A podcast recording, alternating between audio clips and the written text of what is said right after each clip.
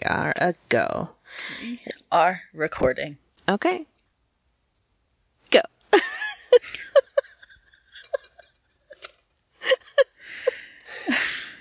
Okay. Can you believe it's episode sixty-one? No, I can't. I had to write it down and I still don't believe it. And yet, we did fifty like forever ago. We did. Like in November. Too long ago, and it's taking us forever to do these ten episodes. So long. It's crazy. Okay. All right, I think I'm ready. Welcome to Shh, We're Reading Dirty Books. This is Kalina. And this is Saylette. And uh, thanks for joining us. We're yeah. we're back uh, another week or two. Does time matter anymore? No, time doesn't. I keep saying that every day is Tuesday. Every it might single be. Day. Daniel asked me what day it is, and I'm like, it's Tuesday, and it'll be like Saturday. He's like, what? I'm like, why are you asking me? I mean, he's still going to work, right? So why does he need you to tell him what day yeah, it is? You are the one with the schedule. I don't have any schedule. My phone actually tells me what time and day. Well, duh. But it tells me when I have my meetings, when I have to prep for it, when the boys have their meetings, and stuff. So if my phone doesn't yeah. tell me it's Tuesday, I don't know that it's Tuesday. Yeah. I mean, I'm still going to work. I've been going to the office the whole time, so I kind of know what days it is, but now I have three solid days of nothing, my Friday through Sundays, which used uh-huh. to be like I would do shit, and I had a second job, and I did all this other stuff, and now, you know, so yeah. that's being weird. Because I'm just like, oh, I don't have anything to do for three whole days. How is this whole thing? How have you been since? Because, okay, we first started, this all started in March, and we touched on it a little bit before our last couple of recordings, but, like, how have you been? How's your psyche? Are you okay? No, like, I'm not okay. How is anyone okay? how is How can anyone possibly be okay? No one should be okay. I do feel, I feel very lucky because I have kept going to work.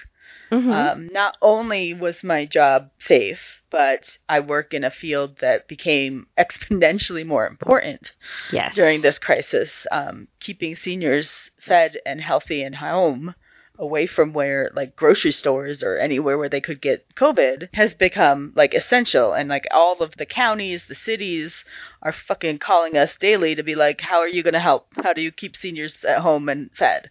Really? So, oh, God. Wow. They're throwing they're throwing money at us to keep That's our programs going. Fucking awesome. Which is good. It is good, but it's been stressful cuz like in the span of, you know, a couple of weeks we built three new programs. Wow. And from scratch, which usually it takes like a year plus to build a program. Sure. Like we yeah. spent all of last year working on our congregate meal and getting it off the ground. And then it, of course, the second COVID outbreaks, you can't do congregate meals anymore. Right. So that right. a year long process died in a week. And then we built three new programs from scratch. That's and implemented really them. Amazing. So, on the one hand, I feel very lucky because I have have a job. It's necessity. I still am going to work. So most of my routine and my routine is like, I live for plans and routines, and this has upended yeah. all of that. And so, yes. so most of my routine is the same, but it's psychologically fucked. Yeah, absolutely. Because, I mean, luckily, we're in an office building, and all of the other businesses went to remote work, so we were the only people in the building. So some things felt normal, but other things felt like surreal, and like we were in some kind of weird alternate dimension where we're the only people working. I mean, there's yeah. no fucking traffic in Denver. Yeah. Getting to and from work for the past two months has been the best thing that's ever happened. And then this from week, this thing. when everybody, well, yeah, I mean, obviously the whole thing sucks. But yes. if there's one shining light, it is traffic, traffic. in Denver. mm-hmm. But um, but on the flip side, it's been like weird to still be going. Like, I don't know that, you know, everyone else isn't. You know, should we be trying to stay home more? But we can't with our programs. Right. You know, and then I don't go anywhere else. I, like, do not go to stores. Obviously, most are closed. But even during the pandemic, like, when we were on stay-at-home orders, I didn't go to grocery store. I was mm-hmm. like, if I can't figure out what to eat at home, we'll all just starve. It'll be fine. Like, who needs food? It'll be fine. We'll be okay. Who needs food? Because I'm afraid I don't want to go to them. I feel bad for the people who have to keep working. Yeah. I feel bad that they're not being taken care of. They're deemed essential, but they're some of our lowest paid employees in the country. You know, I just yeah. companies companies aren't. Oh, it just sucks. Everything and sucks. Some people and then, harass them and giving them a hard time. Yeah, and it's all like, of those uh, assholes who are mad yeah. about shit. Fuck yeah. them. Yeah, fuck those guys. And so it's hard. It's a definite. Like, I keep trying to put it off and be like, no, I'm fine. My life's fine and normal, and I can keep going. But obviously, it's not. There's psychological, like, stressors in walking around with masks on and looking at the death toll every couple of days and seeing, you know, we've lost eighty thousand people in the country so far. Yeah. And it's not slowing down, no matter yeah. what certain elements might be saying. It's not. We've reached our, not our peak, but we've reached over our one thousand threshold here. Not threshold, but the number. Yeah, in Colorado. Colorado. Colorado's lost a so, thousand. And that's pretty damn scary within just months. It's crazy. But, I mean, to answer your question, I think a lot of people are sort of, well, I think, no, I don't know what I'm thinking.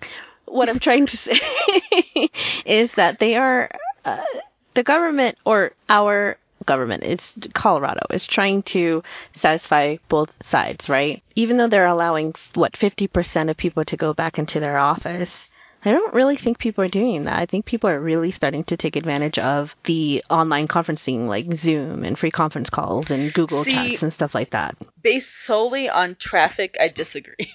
Yeah? Yeah. Like this week? This week has been a fucking nightmare on the ho- on the road. Oh, no. Because I think people who literally didn't drive for two months decided Forgot to drive, to drive. again.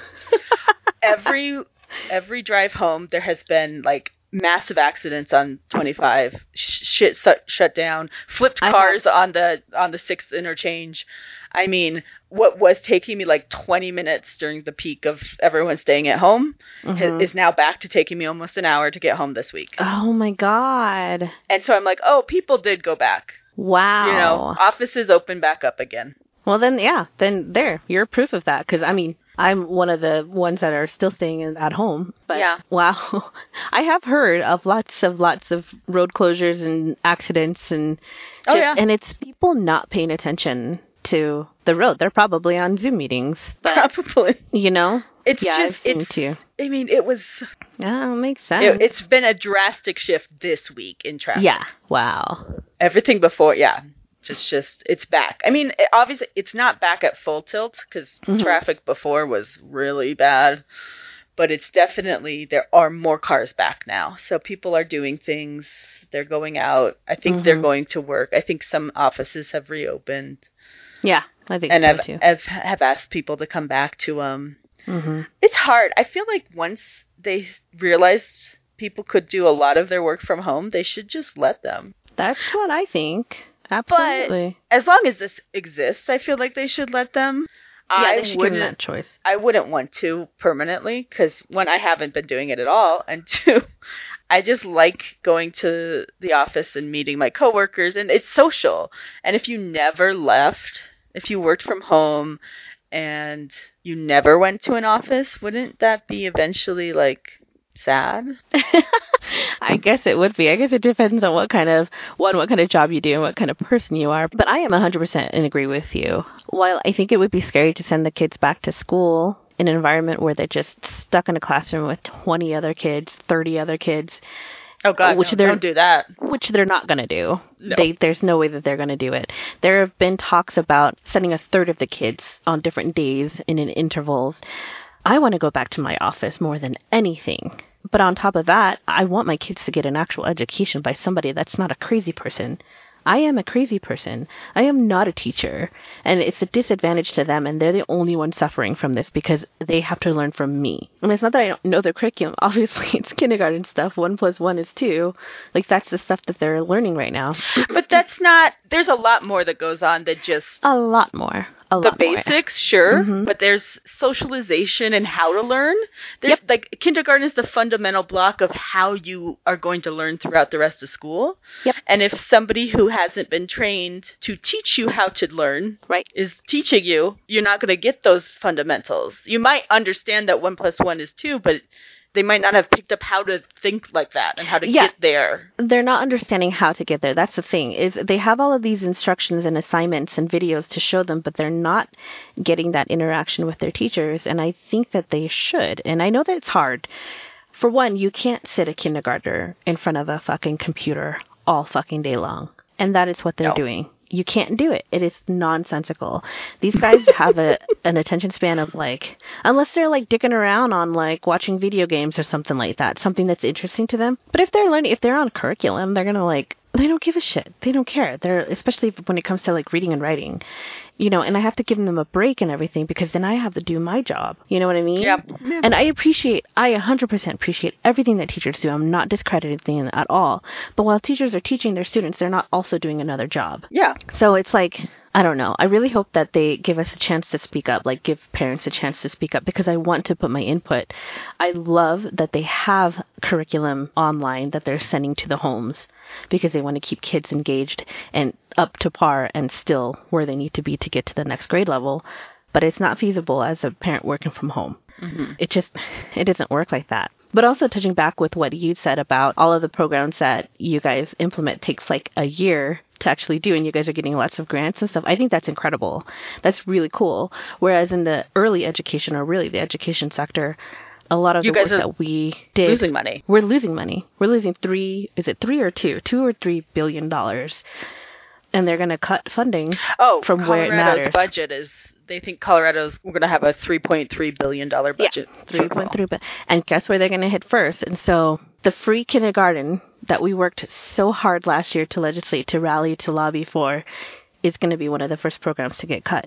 Yep. And they're going to fucking throw free pre-K out of the window. Yep. It's just, it's really sad that these programs that are essential to not just the kids that are going to these classes, but also the working well, families that need to work, they now can't do it. And our childcare, our childcare fucking community is bonkers, and they're, they're just fucked right now. They're so yeah. screwed. And their funding's going to get cut. And these people can't come back from it. No, it's, it's a fucking mess. And yep. we don't have leadership at the federal level providing the funds that they need to do to the cities yeah. and states that are going to fucking tank. Yeah. It's a fucking disaster, and I have a lot to say about a lot of things. yeah, and, and that's just it, one aspect. That's one tiny sector in a lot of different, lots of small businesses, lots of, I'm a an investor in real estate, and that's affecting us, and it's it, so many different things. And so that stress level of it all is really getting to me. And I, Kalina, I love my kids. You know that I do. you, you know that I do. Yeah. But you are the only break that I get from them. You yeah. are. I fucking look forward to this night. As soon as we're done here, I'm like, okay, two weeks I get to see Kalina again in my car. Yes. Late night cookie recording in my car. You know what I, I mean? Know. It's like the only break that I get. So I struggle with it, and I talk to Dan about it, and I know that he understands it, and he feels for me, and he felt bad that he couldn't do anything for me for Mother's Day and just different things. And I'm like, I'm fucking losing my mind, and I thought I was okay with all of this, and I really am not. No. I just you're, need a break. Of course you're not. You need a break. I just need a break. We'll talk after the recording. We'll come up with some other ideas. Yeah. We'll come up with something. But yeah, it's, everyone needs a break. But the sad, like the thing that's the hardest is we're not going to get one for a right. while. For like, like years, one or two years. Three or four episodes ago, our first COVID recording, we were talking about how maybe when it came out, everything would be fine, right? By June, everything would be okay. Maybe. And uh, that recording's about to come out, and things aren't fine. So they're not fine. It's not going to be fine for a while. And we have to kind of find little things like this recording for you. I come up with some other little things that make us sane, that help us get through it, that, you know, keep our spirits up, because it's hard. It's a very hard and trying time. It's unlike anything we in any of our generations have faced. Ever. Um, maybe yeah. some of the very, the, the oldest generations maybe, but from Gen X on, none of us have faced anything like this. No. Even the boomers, they didn't face any shit like this. No, they didn't have to do that. So it's really like the greatest generation and older that maybe faced some of this stuff. But yeah, the greats have seen this for sure. or at least a lot of them. But something similar, like the depression yeah. and stuff. But this, yeah, is, exactly. this is new to everyone else, and it is traumatized. It is a mass trauma mm-hmm. across the globe, and we aren't handling it well as a species. Well, one, humans are real fucking bad at this shit. The articles, the psychology articles I've been reading where they're like, guys, we are not good at this. This is no. not what the human brain was developed no. for.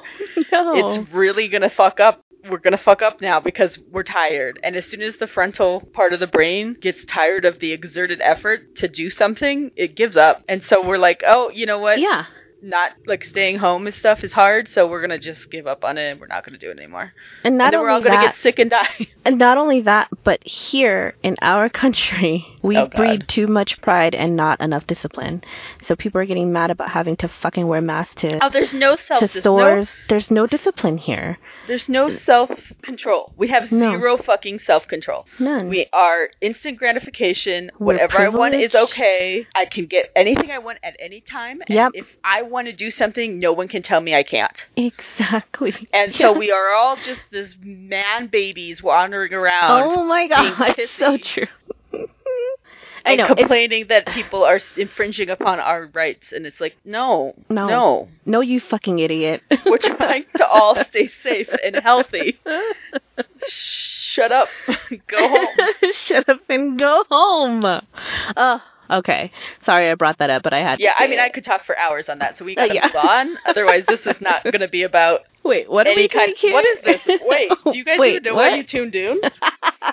So it turns out this is a podcast where we read paranormal romance books and discuss them. You guys and didn't know that? Sometimes we go on rants about current events before sure. we get there. Yeah. But now it's time to move now on. Transition. It's time. Transition to quickie time. Quick, quick. You ready for a quickie? Yes. Okay. Who is your favorite Prince Charming? Oh, shit. Ew. Should we name him this all? This isn't... I, well, first, we should definitely do that, because I bet you I can't. Well, I think there is an actual Prince Charming. I think he is... Cinderella. Believe, Sleeping Beauties, it, right? Is, yes, Sleeping Beauty. And then there's the Prince Charming in Snow White and Cinderella. Okay. I think they're all, like, actual Prince Charmings. Well, yeah, because... I think they know, have names, but who, men don't nobody matter. Knows. They don't actually... The stories are about women. What? Exactly. You know it. Exactly. And then there's Prince Eric, Aladdin... Wait, wait, wait. Eric is from Ariel... The Little Mermaid. Aladdin okay. is from Aladdin. Yes, I got that one. Um, Simba the Lion, so I hope you don't choose him. Mm-hmm. Um, no, I already know who I'm going to choose, and it's going to um, freak you out. Oh, my God. Okay. Who is it? Uh, there's uh, oh, um, Flynn Rider from Rapunzel. Rapunzel. Tangled. From Tangled. Prince Naveen from The Princess and the Frog. There's a dude in Mulan. Yeah, Shang. A dude in Mulan. Yes, Shang is in. The, yes, Shang's that one. And I think there are others. Which one? It's um. There's Kristoff or Hans. Kristoff. Kristoff. Well, who he once when he marries Anna, he yeah. will become king of Arendelle. Arendelle. I was gonna say Riverdale. And Brave doesn't really have one. Brave doesn't. Nope. She chooses. She doesn't That's my take favorite, any of by the, the suitors. Yes, I would pick. I fucking love I would it. pick that one if I had one. Yeah. But okay. She's so like, I, I'm gonna marry myself. So if I have to pick from uh, not that one, can I pick Robin Hood the Fox? Oh my God! Yes. Oh, the Prince He's of my favorite. Thieves. I forgot about Robin Hood. I love his little. The animated fox one. Yes. Oh, don't you, no one can fucking tell me that that fox is not hot. I will not believe you. He is a beautiful fucking sexy ass fox. He has created a real interesting like map love map for a lot of us yes. of a certain generation, and then mm-hmm. Zootopia came out and we're like, God damn, foxes are hot. I know. They're foxy foxes. These people can animate foxes quite well. Something is just slender and sleek and just like Yeah, incredibly, incredibly sexy. Dude, that's a good one. There you go. That's what I I told you I was going to pick. No, that doesn't weird me out at all. I'm on board. Okay. one hundred percent. All right. So that's, that's my awesome. favorite. Because also, isn't he like kind of royalty of some sort? The original Robin Hood. He's like a, he's like a lord or something. Probably. That I don't lord know. Lord Foxley or what? Lord. Robin of Foxley. Anyway. Yeah. No, I think you're right. But there's so he, many different they, versions. They like stripped of him of, they stripped him of his title. His title and... and all of that, you know. Yeah. Whatever. Yeah. So I'm going to call him a prince and say he's my pick. Okay. Good. I, I, I like that. Mine is going to be Flynn Rider from Tangled, who ah. is also, his real name is Eugene, but ah. he actually reminds me a lot of John Charming. Okay. He I've never is, seen Tangled, so I don't know. Oh, it's cute. It's cute. Yep. I like it. I don't love it, love it. Like, it's not my favorite Disney, but I like it a lot, and I'll watch it mm-hmm. if it comes on. So, yeah, I would choose him because he reminds me a lot of John Charming that we are going to talk that about here. That takes us to, to this week's book. Yay! Yay! Which is Daring by Elliot James, narrated by Roger Wayne, the yep. second in the Charming series. Yep, which we is read... called Pax Arcana. Yeah, Pax Arcana. Mm-hmm. We read Charming eh, last year sometime. A billion years ago. Whatever, you know, who knows? Time doesn't matter. seven hundred years ago? And Time doesn't matter. If you are interested in the first book, uh, go back and listen to that episode. Oh, it's so it's great. The ep- well, the episode was fun, but the book well, the, is Also great. the book, obviously. First, yeah. listen to all the books, or read all the books, whatever. However you ingest books, do it. But we're going to skip right into the second book for this one. So, Clit's Notes. We open with John Charming, who we met in the first book, who is a descendant of the Prince Charmings, although none of them were princes, he said. But he is a Knight Templar, right? Yes, he is a Knight of the Templars. And in this world, they are different. They are protectors of the Pax Arcana, which keeps magical beings hidden from humans. So it's a way of protecting the magical world and protecting humans from the magical world. And so the Templars run around and kill beings that are in violation of the truth or are trying mm-hmm. to, like, out magical creatures to the human world, are in danger of causing it to be outed by their behavior. But, twist, his mother was bitten by a werewolf towards the end of her pregnancy, thus making him a werewolf and a Templar, and giving him a lot of identity issues. Yes. So, in the first book, he kind of, like, is just, he's hanging out moping by himself, and he kind of gets drug into the, back into the magical world by some outside forces.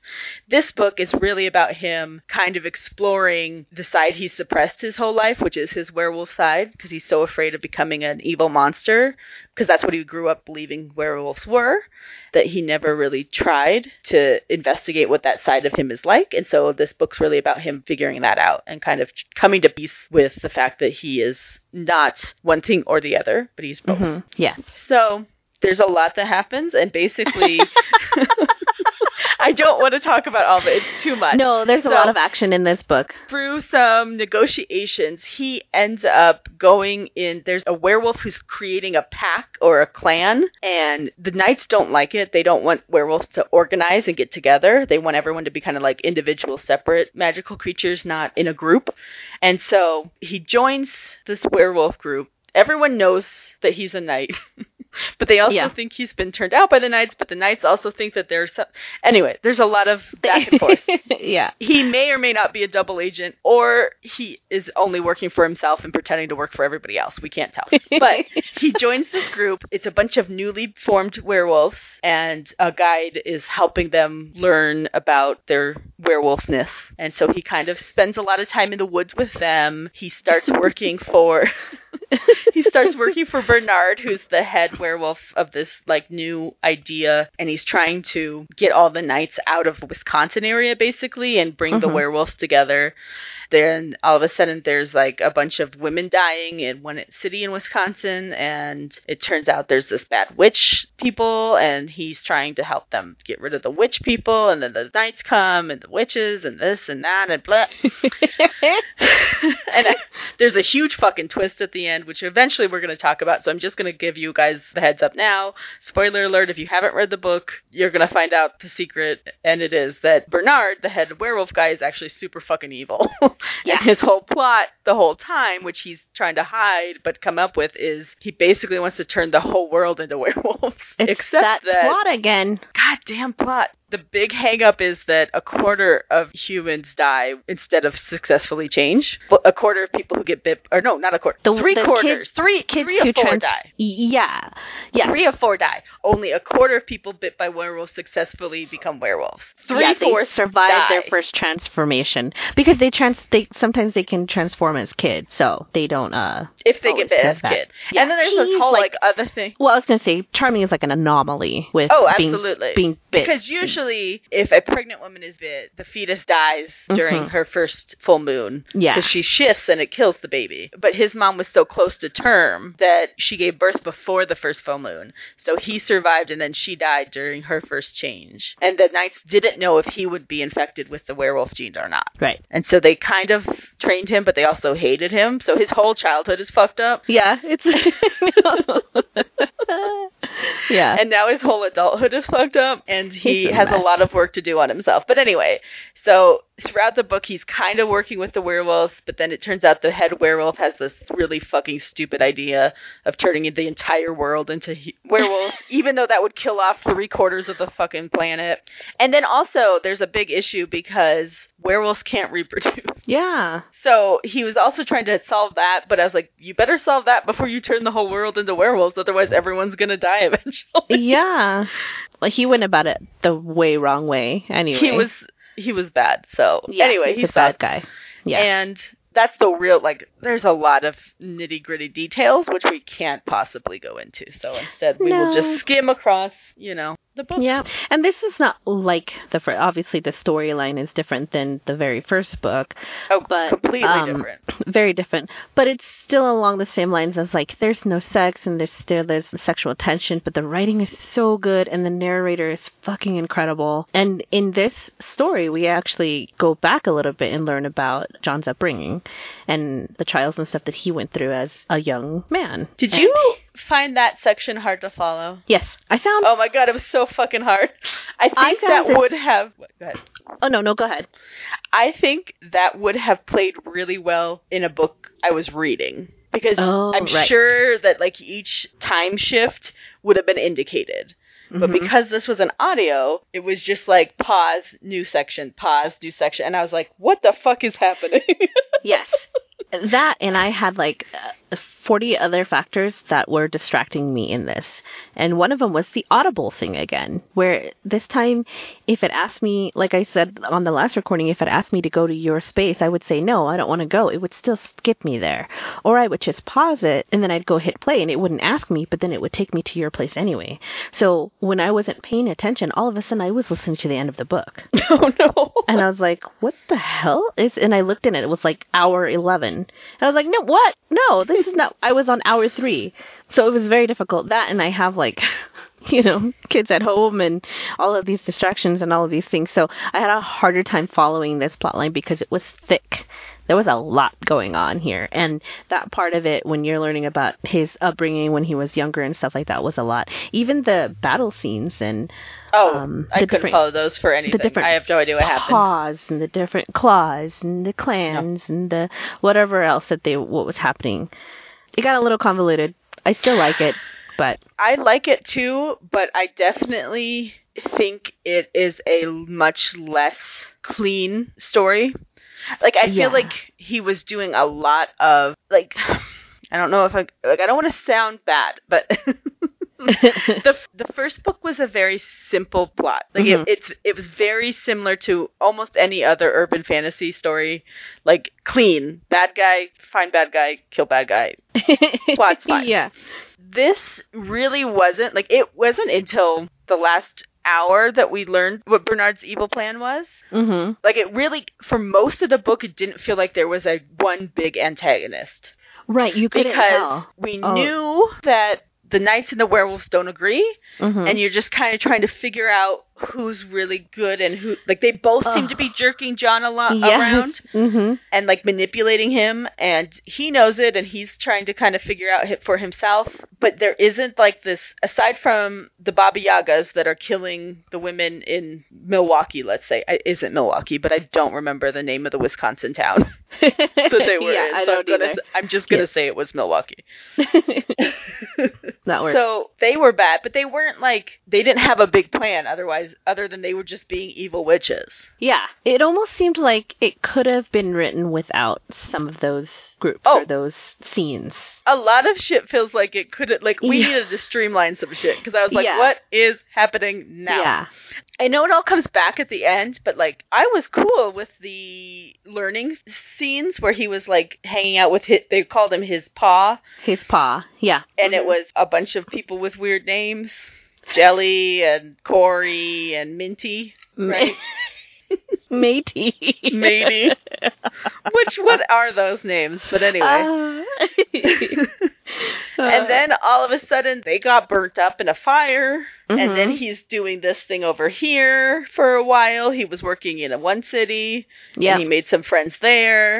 And, and then they sent him cool. to a new city, and he had to go stop the witch, and he made uh-huh. friends there. And I was just like, it was a lot of meeting a lot of new people. A lot of different groups.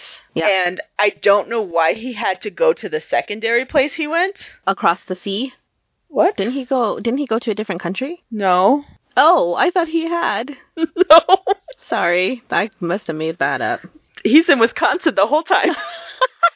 I thought he went to a different country. Maybe it's because the girl was from a different country, and I thought maybe he met her there. But anyway, never mind. The Finnish lady, yeah. Yeah, yeah, yeah. She's from Finland. Okay. Never mind. But yeah, though, I don't know. Yeah, no, I think it could have gone without, and I think it would have been a lot smoother storyline had he not put in that extra stuff. And if he did, like, if he wanted to put in the extra action and things like that, I think he could have kept creating new groups of people out of it and just made it the one antagonist group or the one bad guy, you know? Well, so, in the end, we get there. Sure. It was Bernard end. the whole time. Yeah. At the very end. And he, like, saves the last witch, and he uses her, and he has that weird phoenix, the weird magic werewolf. Yeah, yeah.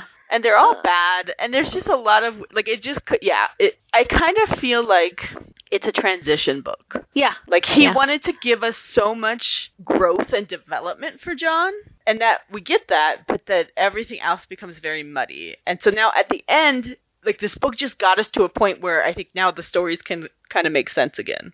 Sure, yeah. Because yeah. the knights and the werewolves that survive and who aren't evil have made kind of a truce. Mm-hmm. There's a general understanding that the Pax is breaking down, which means change is coming. Yep. And so all the next books can be just, like, different areas of change mm-hmm. and how different supernatural beings are taking advantage of these changes and how... Eventually, humans are going to have to be, like, made aware of what's happening. Yeah. The Pax Arcana is going to have to be broken, pretty much. Yes. So we can start talking about little parts that we did like and yeah. what we thought about certain sure. things. Well, Sig was barely in this book. She was in the beginning. She was the one who sent him over to this werewolf. Uh, they don't like to be called Pax. It's Pax. a clan. It's a clan. I personally was thinking flock in my head. It's a werewolf flock. It's a flock of werewolves.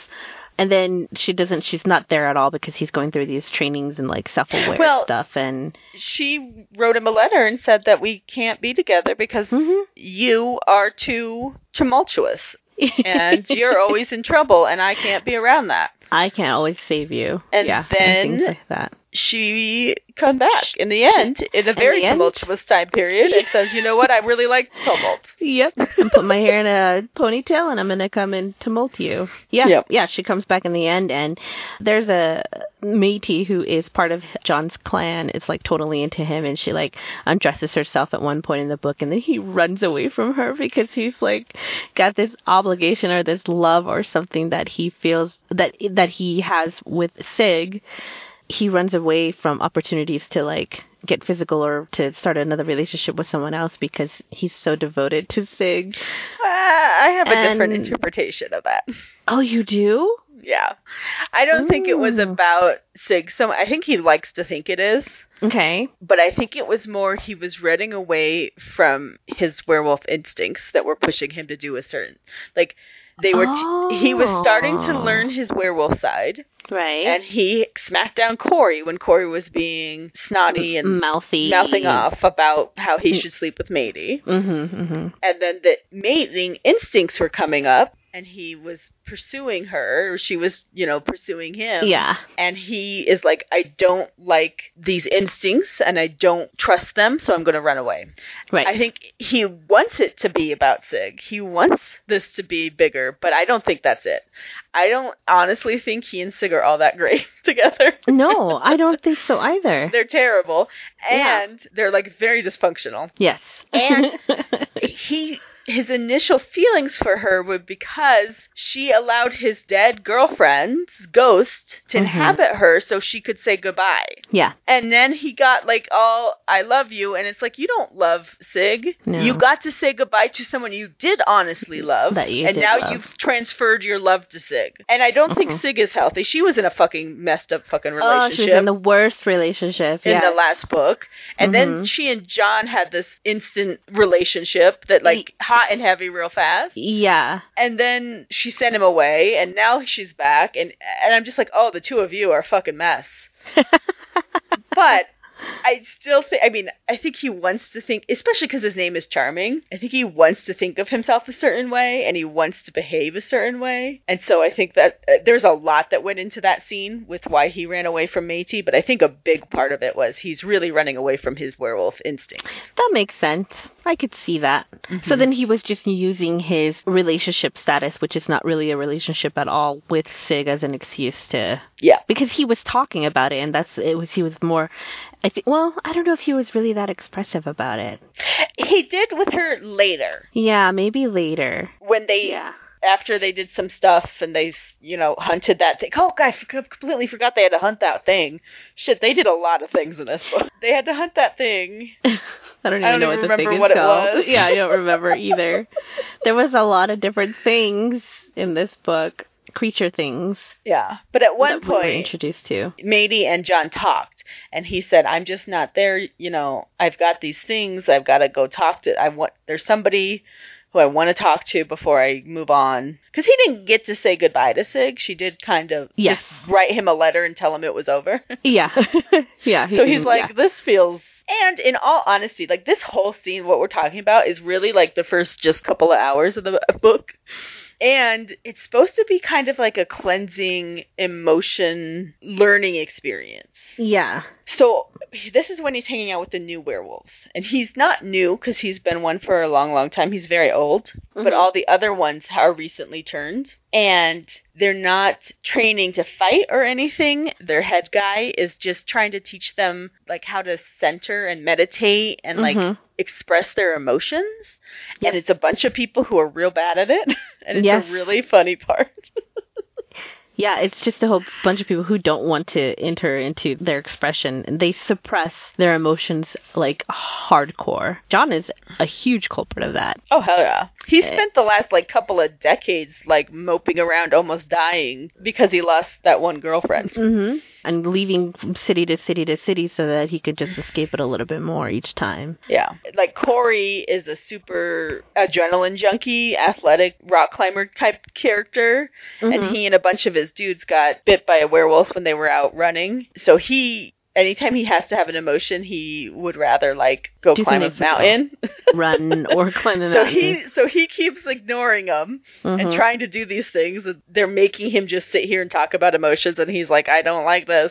Mm-hmm. And then Jelly is, like, a stress eater who then yeah. somehow got bit by a werewolf. And now he's stuck in the woods where there's, like, really not much food. They're just, like, catching fish and eating rabbits and shit. And he's like, mm-hmm. so he can't stress eat. And instead has to, like, express his emotions about everything. And, well, Matey has a backstory that we don't learn about. Yeah. But anyway, she's pretending yeah. to be, like, emotional and, you know, have had a relationship she left. Mm-hmm. And then John's mm-hmm. being all like, I don't want to be a werewolf. How My whole that, life though? is hard.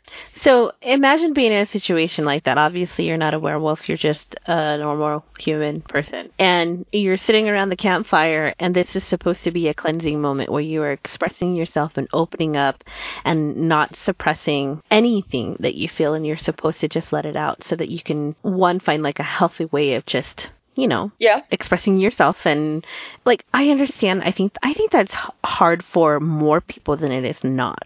Oh, uh, absolutely. Everyone so, should have to do the thing. I wouldn't want to do it, but everyone should have to. I was just going to ask you. I think between you and I, I'm definitely the more expressive one. I'm, I wear my fucking, I'll tell anybody anything. I don't, I usually don't care unless, you know, unless I'm going through like a, like a true stage of grief or something like that, then I don't want to talk to you. I don't want to talk to anybody.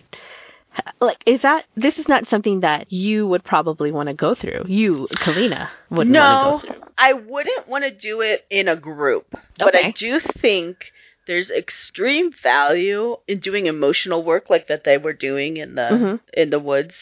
And it's hard for a lot of people. It's not an easy feat. Mm-hmm. Um, a lot of society structures and like the messages that we get sold tell us certain things about emotions, like, you know, men don't have these emotions. This mm-hmm. is a woman's emotion, or this mm-hmm. like women are so this or that, or this is the proper way to behave, or this, you know.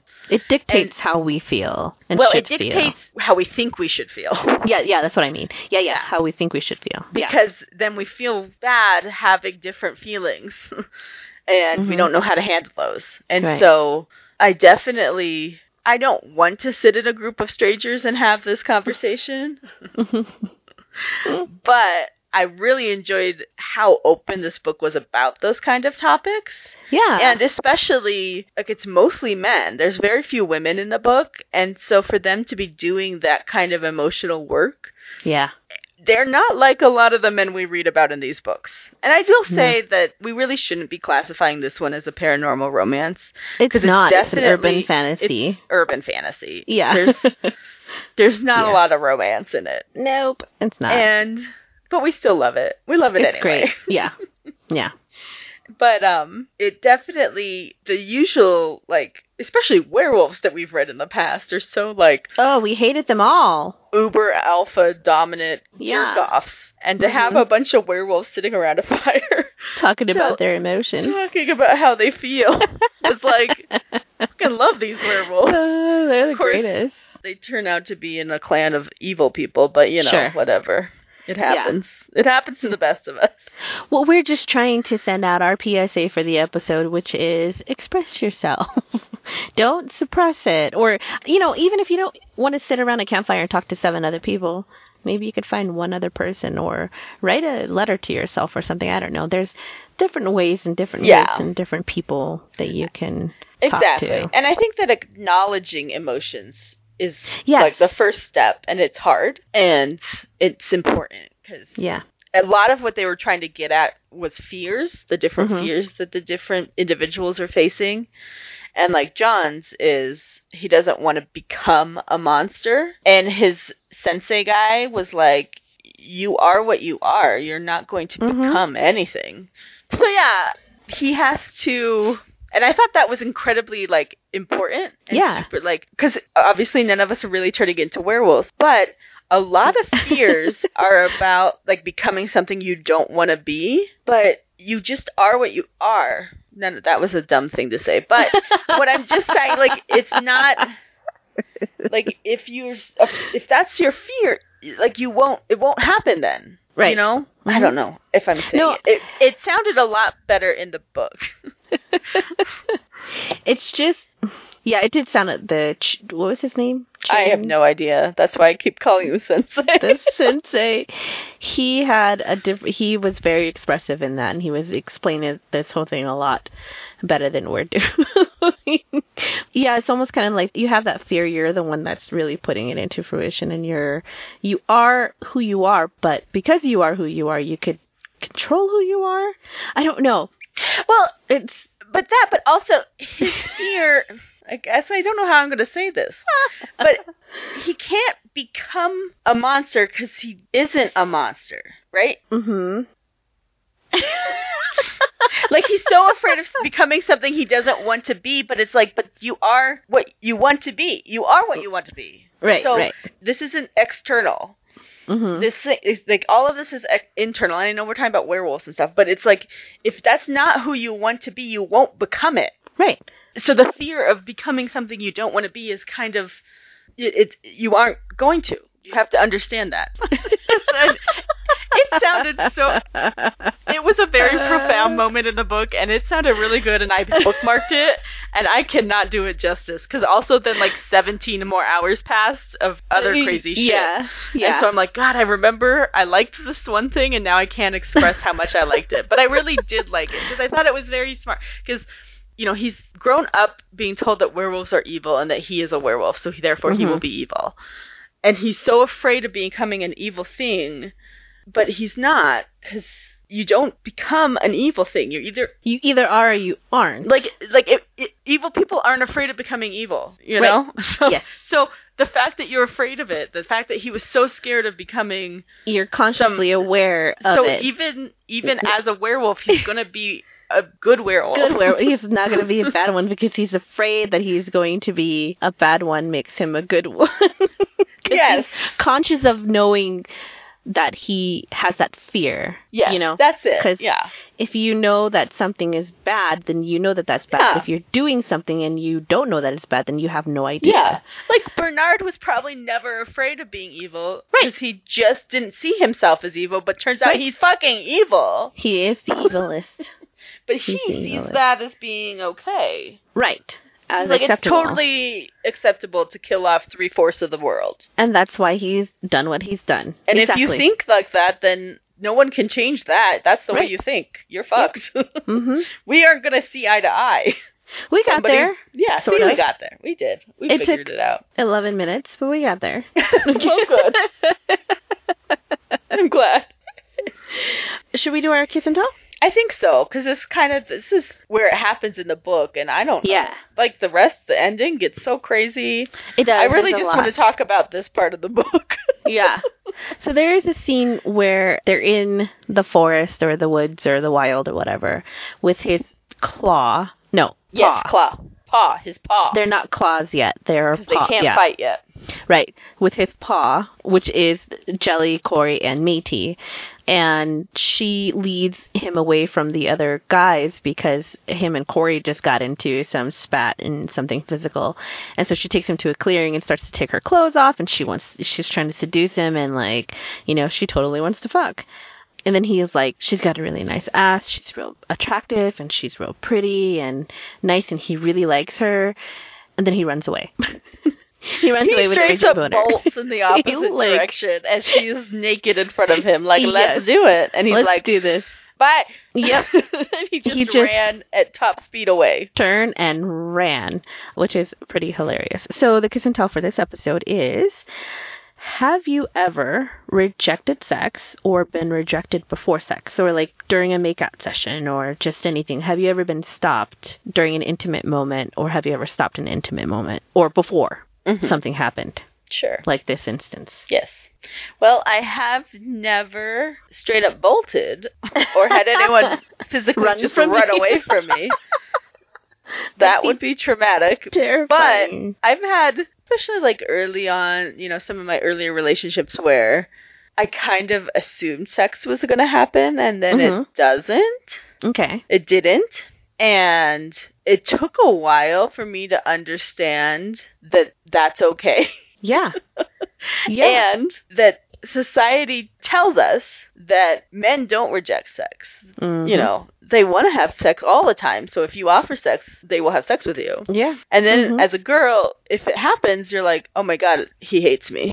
Yeah. He hates you. I'm awful. I'm ugly. It, oh, my God. Yeah. Or if it if it's you want to stop it during, you can't, which is a yeah. lie. Yeah, you that's a lie, can. too. You can. And so I thought that a lot. This is many, many years ago when I was a child. Well, not a child because I was having sex. But you know what I mean in terms I of like know, maturity. Younger, I was an yes. immature little thing. Because I bought that. I mean, we're all socialized to think things like that. I mean, that, sure. every movie is like just men want to have sex all the time, and mm-hmm. you know, women have to say no. Mm-hmm. And so when it first happened, I was like, obviously, tailspin of insecurity and like awfulness, because I am the problem and he hates me, and why are we still dating right, right. if he won't have sex with me? And eventually, I grew up and realized that just like I don't always want to have sex, mm-hmm. men also sometimes don't want to have sex, and it's okay. it's, it's quite all right. It's fine. And it mm-hmm. does not mean that they hate you. No, it doesn't. Uh, yeah, I've had a situation like that before, and it was actually during sex. And he was the one that was like, can we stop? I don't think I could do this anymore. You're like a sister to me. And I said, well, yeah, of course we could stop. No, I'm going to make you continue doing it. So, yeah, it stopped in the middle of it. And he was like, he was very apologetic. And we talked a little bit. And it was awkward the next morning. I mean, it was just like two minutes of sex, if that. So that was a, that was a rejection on my part. No, on his part against me. Right? Mm-hmm. Is that, am I saying that right? Yeah. And so that was a situation where, and then I, I wasn't hurt by it. I think I understood completely what he meant by it. I didn't necessarily agree because I was into him. Obviously, I let him penetrate me, but I wasn't hurt by it. And it, we're still friends now. We're not close, close friends, and we still talk occasionally. So, yeah, you know, it was that. And that's just, I mean, to your point, it's like men can say no, too. Everyone can say no. Everyone can say no. Anyone yeah. can say mine, no. Mine was a little, because like, it wasn't, I haven't had that happen, like a first time situation. Mine was more an ongoing relationship. And I got into the assumption, you know, that if we were together, we would have sex. And when we didn't, I obviously yeah. assumed that I was awful and he hated me. Mm-hmm. But yeah, I mean, it's a much healthier place now where I realize that you don't always have to have sex. Yeah, absolutely. And it has no impact on relationships. Absolutely. And then once you become secure and you've been in a relationship for a couple of years, you just, you don't even have sex anymore, which is fine. You have a toy. Totally okay. It's okay. You can go that's, take a shower. That's why vibrators exist. Right. It's fine. Exactly. It's just easier anyway. It's so much easier. It's a great cleanup. It's satisfactory. It's fast. It doesn't talk super back. Quick. Yeah. Oh my god. Well, cool. That actually takes me to our fun fuck fact for the episode, mm-hmm. which is an article I found on the healthy dot com website, and it's called Six Reasons Men Say No to Sex. And it's by Jennifer Goldberg. The article was from August twenty-eighth of twenty nineteen. And I'm just going to read the six reasons. And now, by no means is this a comprehensive list. There's lots of reasons, you sure. know. But these, I think these ones were like the six top reasons that people surveyed. So one of them is he's suffering from depression. Mm-hmm. Uh, clinical depression is one of the biggest sex drive killers for men. He has trouble with his plumbing. Uh, his testosterone lo- levels are low, which would reduce his sex drive. He is stressed out about his career. He is exhausted. You are moving too fast, which is what I think happened in the book. Because mm-hmm. Mady was like, let's do this. And he was like, no. Yeah. yeah. So, yeah, that's the article. It got, obviously, more to it than just what I read. But it's yeah. pretty interesting because, again, it's learning to identify the ways society has taught us unhealthy behaviors yep. and unhealthy ideas, and acknowledging that that's not reality. And there's mm-hmm. a real world in which both genders and, and non-conforming genders all have agency and yes. can choose when and where to have sex with consenting people. And they have uh, sexuality is complex. So you're not yeah. going to be one hundred percent up for everything all the time. Absolutely. And you have to learn to not take that personally. Yeah. So, so that was good. Yeah. Well said. Awesome. Did should we say what the reveal on Métis is? Because now that we've talked all about it. Oh yeah, I guess we should. Let's end with that, and then we'll we'll close out. Yeah, yeah. So just to kind of round out the story, turns out Métis was Bernard's mate the whole time, whose real name is Kat.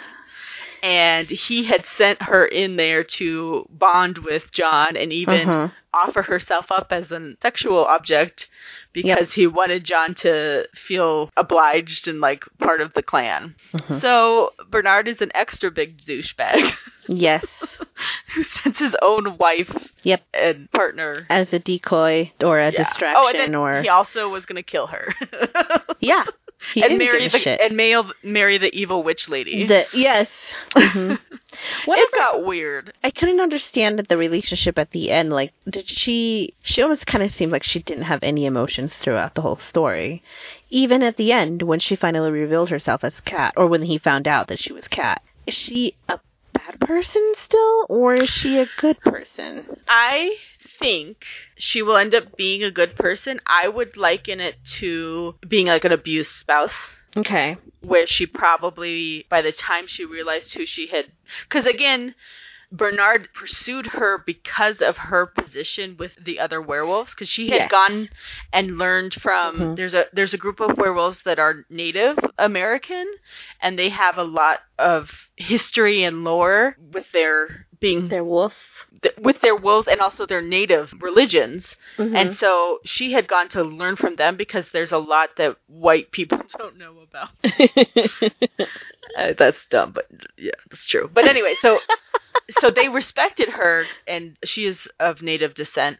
And so, you know, she had gone to learn all of this. And so she had pretty high standing with the other wolves. And Bernard pursued her so that he'd get them all to follow him. He's just using her. Yeah. And then Then once they married, she kind of found out what kind of person he was. And by then it was too late, and he kind of, like, because of those wolf instincts, there's a lot of, like, pack loyalty that was happening. So she was doing things because that's the way the pack wanted it to be done. And so mm-hmm. I think that, and that's what John's afraid of. He doesn't want to lose himself to his wolf instincts in the pack.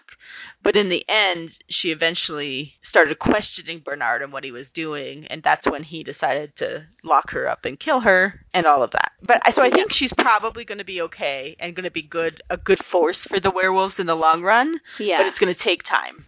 And also, she lost Gabriel. Gabriel died, her brother. That's her brother, yeah. Trying to okay. save her. And I think mm-hmm. that's going to affect her emotionally event, you know, too. Yeah. Okay. That makes sense. I could see that. Yeah. So. I wasn't sure what to think of her at the end. I couldn't, I didn't have any opinions of her throughout the whole thing because I was, you know. You're, no, and you're right. Her affect seemed really flat. I don't know that it, it might be still too early to say this, but I don't know that Elliot James is necessarily good at writing women. Because we oh. don't like Sig. I don't hate Sig. I don't hate one Sig, of but my I just favorites. don't. I don't get anything she, from her. She doesn't have any character, really. Exactly, and, I, and there was nothing to Métis. I think yeah, the one that was the, the most interesting was I forgot her name, but the the priest. No, the werewolf who was no, she was from the first book. She was fucking fascinating. She I want more of her. The best, yeah. But from this book, the werewolf that was like.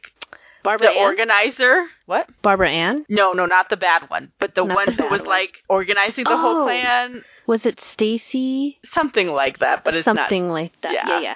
And she was, like, she was one of the more interesting characters, cause, uh, or she women had, that was in the book. Yeah, because she had some sass and some agency, and she really had strong beliefs about whatever it was that she believed in. I don't really remember. But she did. She She held her own.